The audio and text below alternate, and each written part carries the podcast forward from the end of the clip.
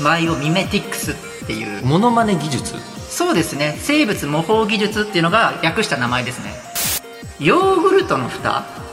とかがバイオミメティクスの技術でできてるんですけども例えば最近で分かっているのは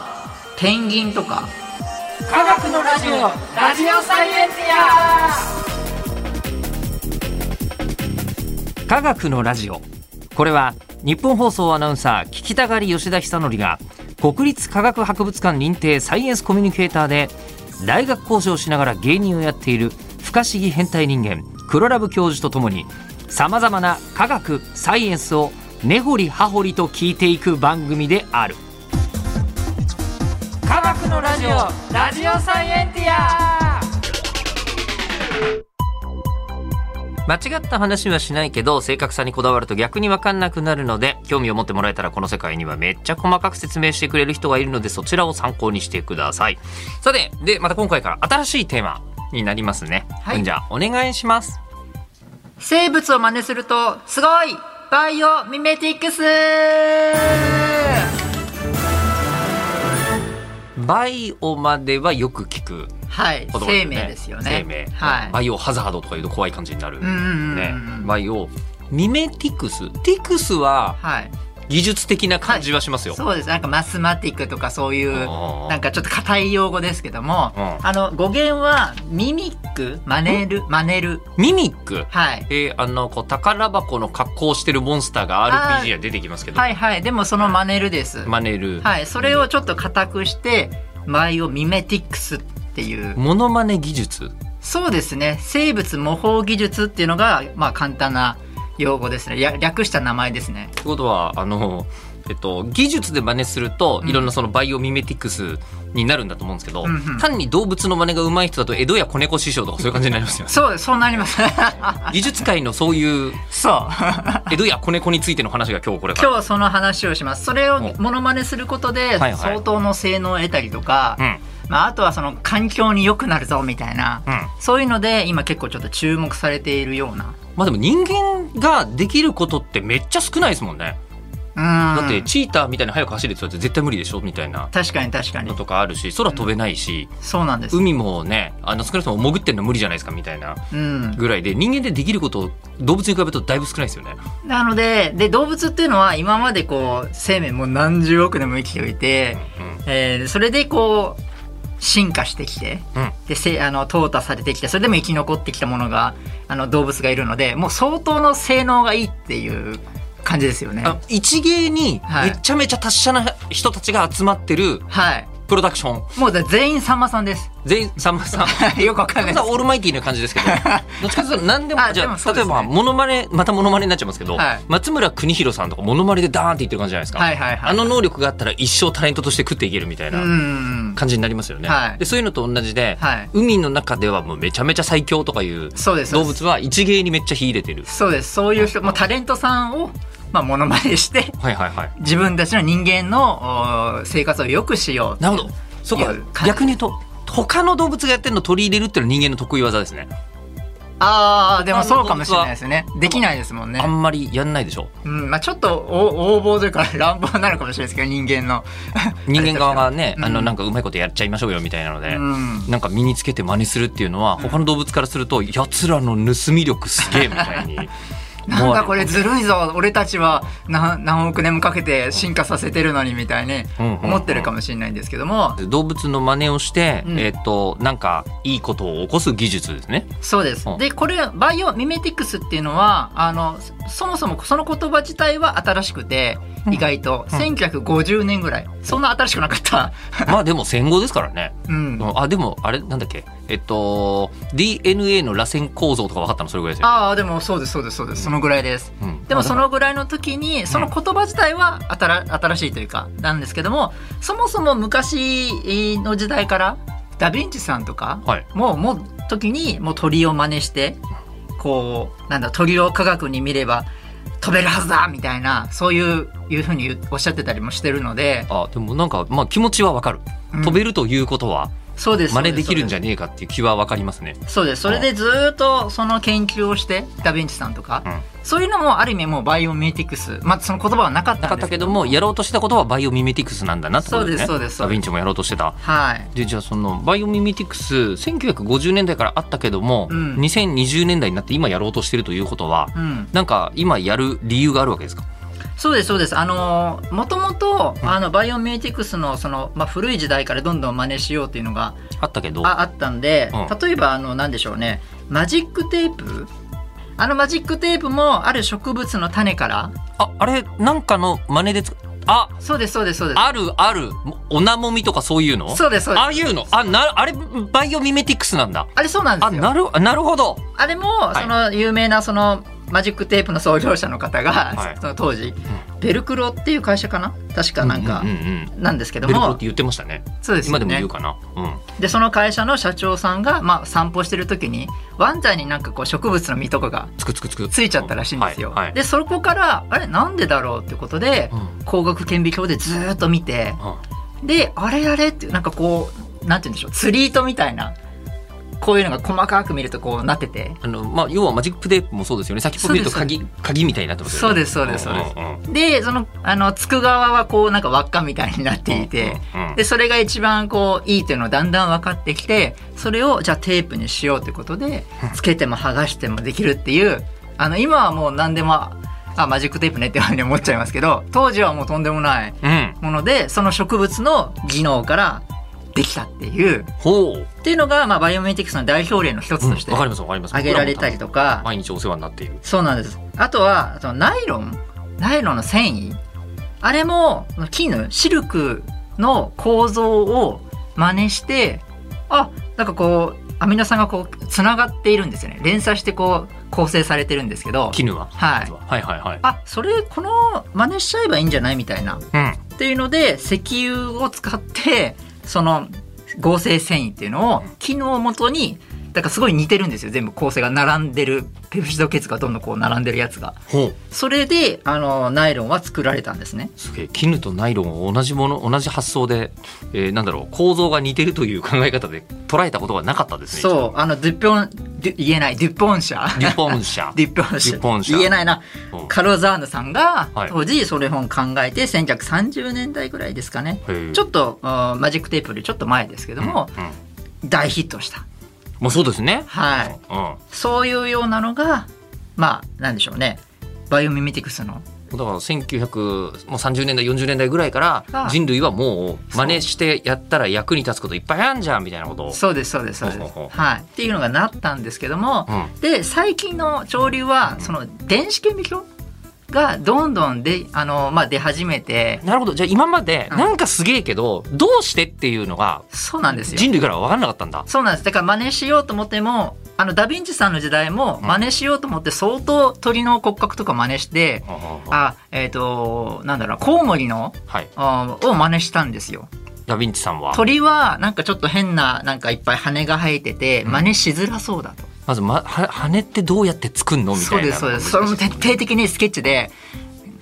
5,000枚ぐらいかななんかスケッチの絵とかメモがあってそんなにダヴィンチやってるんですかやってるんですよええすごいんです、う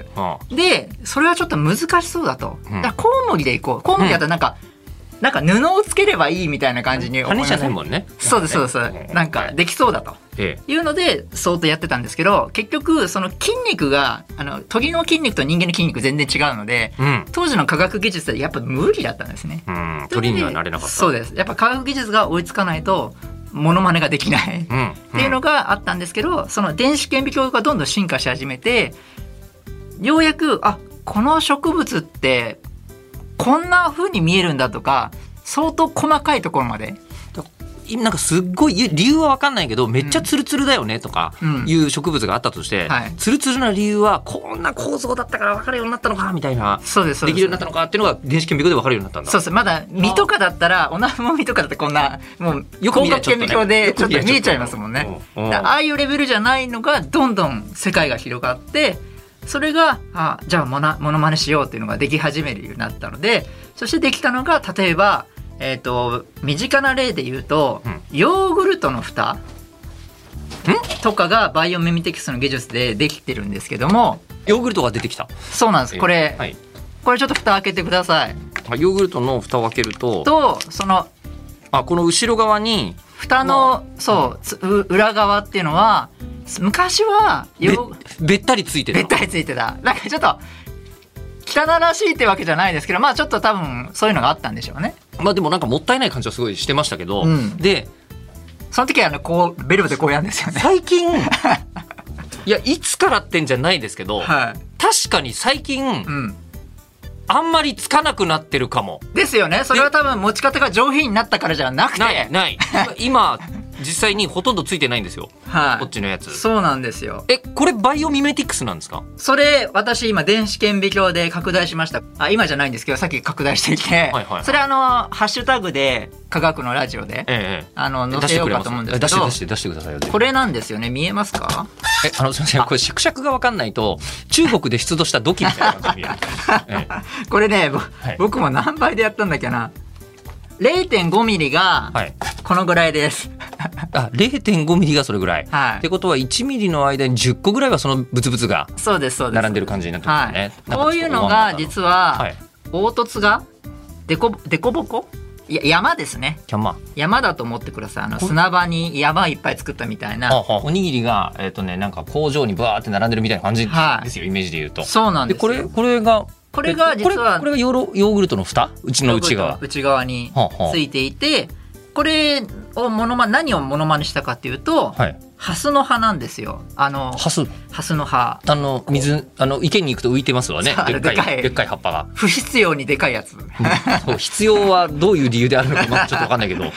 はいあの葉ってこう雨とか降るとトゥルンってあな溜るなまるってるじゃないですかなるなりますよねなりますなりますあれなんでだろうっていう風になった時に油塗ってあるわけでもねえのになみたいなあでもねちょょっとねちょっと油もあるちょっと油もその油と口くらっていうかまああるんですけどもちょっとあのワックスが入ってたりとあかありするんでそうすあけりどそでもワックスだけじゃ成り立たないんですねうワックスだとねヨーグルトに使えないですもんねうん、うんでちょっとだけその水玉が綺麗すぎるんですよねああのハスの葉あのやつってハスの葉の水玉はワックスだけでは、ははあ、成り立たない美術的に描く人も多いぐらいですもんね はいそうわ、ですかりまそすうですわかりますあれって何かっていうとその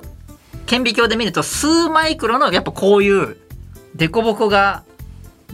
作られてたんですねそうなんだははいあはあのハスのやつはははは物理学も何も勉強してないのにうんなぜかこういうのをは作ってたわけですよいやハスはもういろんななんか世代を重ねていくうちに、はいこれがいいんだろうってことにハスの進化的にはなったってことですね多分なったんでしょううねんうんうんまあ生き残れたっていうのがまあいいんだろうじゃないかもしれないですけどなったとうんでこれどんな効果があるかっていうとうん、まあ、雨が降った時にそのこうくぼみがありますよねあこれこの山がこのここれですうんこうはいはいはいはいもうチームねもうあのーみミリ 0. 点何ミリの世界そうのですそうですそうで話すですねうんで雨がこう落ちた時にこう下まで落ちないここに落ちないここで山あ雨粒よりも小さいぐらいだからそうなんですあのー地面地面というか地に地肌にべったりつかないではい山の頂点にそうですそうです水滴がスポンと当たるはい、うんなので当たる接点がもう少ないのでそのままこう落ちちゃうもし下に入っちゃあうと全部入っちゃうとぐんもうなかなか落ちないんですーなるほど。はあちょんっていう感ちじょんでっす、てね、なって当たると、えっと、水がスワーさッあっと。ていう、はい、崩れる前なにるほど大きな水玉がこう動くみたいな水玉よりも小さい突起がハスにはいっぱいあったってことですね。そうですそうですへーこれで、まあ、これロータス効果ってよ言うんですけどハスって英語でロータスっていそううんでですすけね、ど言いますね。そのそれロータス効果って、まあ、言うんですけど、はいそれをヨーグルトさんにの蓋につけたのがそれなんですよね。すごい。あの、それを発見した人も、うん発見した人は多分その電子顕微鏡とかできたからなんですよね。これで水弾くじゃんっていうの分かって、うんまあ、ロータス効果です、イエーイみたいなので、うんまあ、イエーイって言ったことか 分かんないけど、学会とかで発表したわけですよね。うん、発表して科学の人に知られるようになって、はいその後すごいあのヨーグルトの蓋 にあのヨーグルトがつくことが我慢ならなかった人がどこかにいるわけですね。いて多分その理理系の人が「あ全然できるじゃんこれ」みたいな感じあのである時なんかこう調べててそうよくなロータス効果でなんとかなんじゃねみたいなことをそうそうそう 考えてちょっと裏側がプツプツしてるヨーグルトの蓋を作ってみたはいつかないでもね、これ逆効果で、理系のキャンパスではわざとね、つけるんですよ。こうやって、うおーとか言って。ああロータス効果わってわわわざと試すために。うんだから意味がないようなことやってるんですけど。まあ理系のキャンパスのみですか らね一般の人とかやってないですか私全く気づかなかったですもんあ、本当ですかだってヨーグルト最近つかなくなったっていうのも言われるまでそんな気づいてなかったああ。言われたら確かにそうだなそんな感じするなっていうふうに思いよかったすごい、それ言ってよかったでも逆に。でこれがまさかハスの葉とつながりがあるというのは今日初めて知りましうた、ん。なので、相当生活に、まあ、入り込んでるっていうのが、まあ、バイオメーティクスでもあるかなっていう思いはあります今だってこねれ。昼休みに聞いてくれてちょっと隣でヨーグルト食べてる人とかいたらあいつロータス効果の恩恵にあがってるなっていう お疲れ様です状態ロータスさんみたいなロータスロータス効果お疲れ様ですロータスさんのお仕事いい仕事しましたよみ たいなそはうそういうような感じなんですよいね。ええでちなみにこれ面白そうですね他にもいっぱいありそうですねいやもうねすんごいありすぎるのでええ覚えてないぐらいですけども、ありますじゃあ今月もうあのずっとそのシリーズでいけるぜぐらいにあるわけですね前もうめちゃくちゃありますおで面白いとこだと、はいそのそもそもバイオミメティクスっていうのはさっき言った通り生物をモノマネするってことじゃないですかだからそのもの自体を真似するつまり例えば最近で分かっているのはペンギンとかペンギン去年、ペンギンが去年去年去年2021年段階そうですでそう分でかっすたことほうペンギンのその水中、まあ、ペンギンっていうのは海にか進化したようなちょ鳥なんだと思うんですけども海に特化した鳥鳥まあ空飛ばないしそうですの分そうですあのなんか水の中でジャーってそうですその翼をこう動かしてるんですけどもその遊泳方法とかって意外と分かってないんですよどういうふうに科学的にどういうふうにおあんな機敏に動いてるのかっていうのが分からないんですね。まあ、動物園とか行くと、うん最近はこう水槽がねペンギンの水槽はいはいはがいはいはいペンギンの泳いでるのが分かるようになってたりしますけど、ううんん、それでも相当そのあの調べた先生とかはもうカメラ14台使ってでちゃんと規定通り泳いでくれないとダメなのでもう水族館にをお借りしたりして相当設備をやってこうやっと撮影してたりしてペンギンの動きを解明するために、解明するため相当な労力うをん使ってようやくだんだん分かってきて、まあ、完全に完璧ではないんですけどもどのように推進力を得てるのかこのこういうなんて言うんだろうな翼が上下に動くはいはのいと、おーその翼がこうなんて言うんだ曲がるあうんうんはいはいはい、はい、伝わりますかね、わかりますこわれかラジオりますちょっとねじりが入ってるよああそうですそうですうんねじる曲げ曲げるはいそれの絶妙な感じで